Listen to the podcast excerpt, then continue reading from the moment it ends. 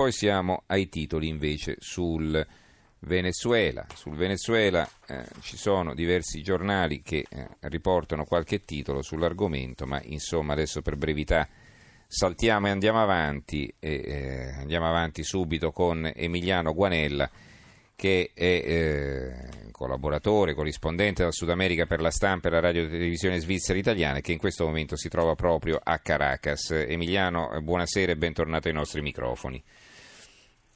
Buonasera, buonasera anche all'ascoltatore. Allora, la vittoria di Maduro eh, è stata netta, ma come dicevamo vanno fatte due tare. La prima è che il principale fronte di opposizione non ha presentato candidati, la seconda è che queste elezioni, a dire de, di tutti i paesi latinoamericani tranne Cuba e la Bolivia e del, del resto del mondo anche, eh, insomma, queste elezioni sarebbero state falsate dai brogli. Allora, eh, che cosa ci puoi dire tu? Allora innanzitutto vi do delle fotografie istantanee che ci possono solo raccontare nel mezzo radiofonico. Ecco, eh, domenica mattina ho fatto un lungo giro eh, in macchina per la Caracas molto tranquilla, senza traffico, e sia nei quartieri tradizionali dell'opposizione, cioè la zona est della città, sia nel centro, eh, i seggi erano praticamente semivuoti. Non c'erano quelle code chilometriche, io credo che la, l'ottava elezione che, a cui assisto in Venezuela, perché Venezuela ha questa caratteristica di andare a votare praticamente quasi tutti gli anni, ecco, però chiamarla elezione, io questa volta direi che davvero una forzatura. I dubbi sono due, i dubbi sono sul numero di elettori, è poco probabile che sia andato a votare 8 milioni e mezzo di venezuelani, che già è, se fosse questo un dato veritiero, una percentuale bassa, la più bassa della storia, bisogna risalire agli anni 40 del secolo scorso per avere un 48% di affluenza. E l'altro dubbio è che se fossero andati, che, che, che sono andati a votare meno gente, quindi eh, Nicolás Maduro ha preso molti meno voti di quei 6 milioni di voti che si è in qualche modo attribuito. D'altronde non c'erano osservatori indipendenti, osservatori di organismi internazionali, l'Organizzazione degli Stati Americani, Nazioni Unite, Unione Europea. Ma perché non gli aveva permesso di entrare e venire a verificare? No, non gli aveva permesso di entrare. Non c'erano arbitri indipendenti perché il Tribunale elettorale venezuelano è composto da tutti giudici eh, chiaramente chavisti nominati da Chavez e da Maduro. Quindi era una partita di calcio completamente falsata, a mio avviso. Mm-hmm. E, eh, quindi adesso che cosa succede? Perché in definitiva falsata quanto vogliamo, ma insomma Maduro eh, si riconferma eh, presidente del, del Venezuela, ha eh, gran parte dell'opinione pubblica contro, anche il Parlamento contrario, no? anche se poi lui in qualche modo aveva cercato di invalidare il risultato elettorale che aveva visto l'opposizione conquistare la maggioranza. Succede che praticamente la via politica per risolvere la crisi venezuelana è, è esaurita sostanzialmente.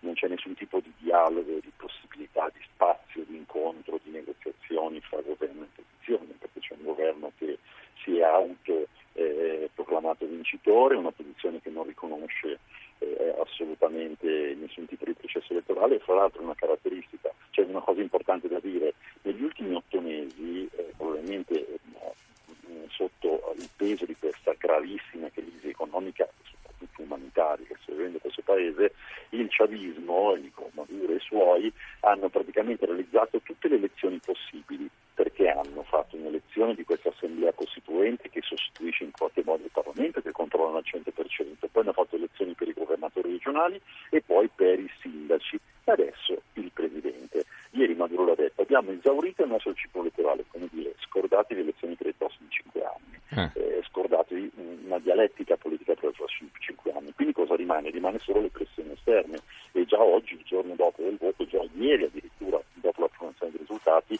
sono arrivati, come hai detto giustamente tu, le condanne e sono arrivate anche le sanzioni. Oggi gli Stati Uniti hanno ribadito che le sanzioni, eh, cioè la, la proibizione per qualsiasi cittadino, impresa, fondo di investimento eh, negli Stati Uniti di avere dei rapporti commerciali con il governo venezuelano e con imprese legate al governo venezuelano. E eh, in futuro si prevede che queste sanzioni riguarderanno anche imprese di paesi terzi che hanno dei rapporti commerciali con gli Stati Uniti e anche con il Venezuela. Quindi in qualche modo si cerca di realizzare uno strangolamento delle possibilità di relazioni commerciali di questo paese.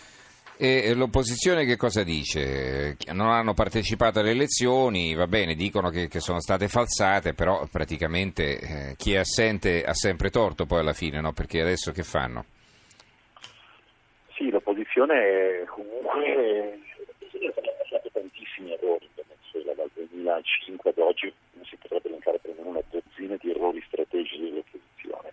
È anche vero che nel 2015 l'opposizione eh, ottenne la maggioranza del Parlamento e poi fece un errore perché appena insediatosi in Parlamento eh, hanno voluto fare un processo politico per istituire Maduro, Maduro ha approfittato di questo per appunto disautorare il Parlamento e inventarsi sull'Assemblea Costituente, da lì è iniziata una discesa che è arrivata fino ai giorni, uh, ad, ad, oggi praticamente, perché alcuni leader sono scappati, eh, fuggiti all'estero, eh, uno per esempio, un leader, ex leader studentesco dell'opposizione, è rifugiato in un'ambasciata del Cile qui a Caracas, un altro agli arresti domiciliari, altri sono stati in abilità di interdetti dai pubblici uffici e quindi principali leader ormai non sono presentabili e non potevano nemmeno fare campagna. Hanno deciso di non presentarsi, a questo punto loro aspettano solo l'intervento esterno, che ovviamente eh, eh, non è un intervento militare, ma un, giro, un, un, un esprimento delle sanzioni in isolamento del Venezuela. Qual è però il problema? Che questo è un'arma a doppio taglio, perché sappiamo benissimo che se si arriverà a toccare eh, ciò che fino a poco tempo fa si considerava intoccabile, cioè il petrolio venezuelano, che mm-hmm. è mhm. l'unica e ultima ricchezza di questo paese, cioè se per esempio gli Stati Uniti decidessero di non comprare più o non comprare più in certa quantità il petrolio venezuelano, le conseguenze sarebbe tracollo sulla popolazione, mm. perché quel poco, quel poco che il governo dà, pochissimo, borse, sacchetti della spesa con degli alimenti che dovrebbero durare razionati, certo. una settimana alle popolazioni più povere, ecco, quel poco non ci sarebbe più.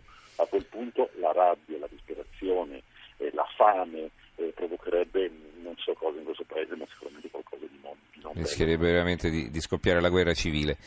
Allora, eh, ringraziamo Emiliano Guanella, eh, domani potrete leggere, eh, domani già oggi insomma, per noi, per te ancora domani, eh, suo, le sue analisi sulla stampa di Torino, il suo articolo eh, così, su, su, quello che è successo, che sta succedendo in Venezuela, dove ricordo si è votato domenica e Nicolás Maduro ha vinto le elezioni, stato, è, succede a se stesso praticamente. Allora, grazie Guanella per essere stato con noi, buona serata.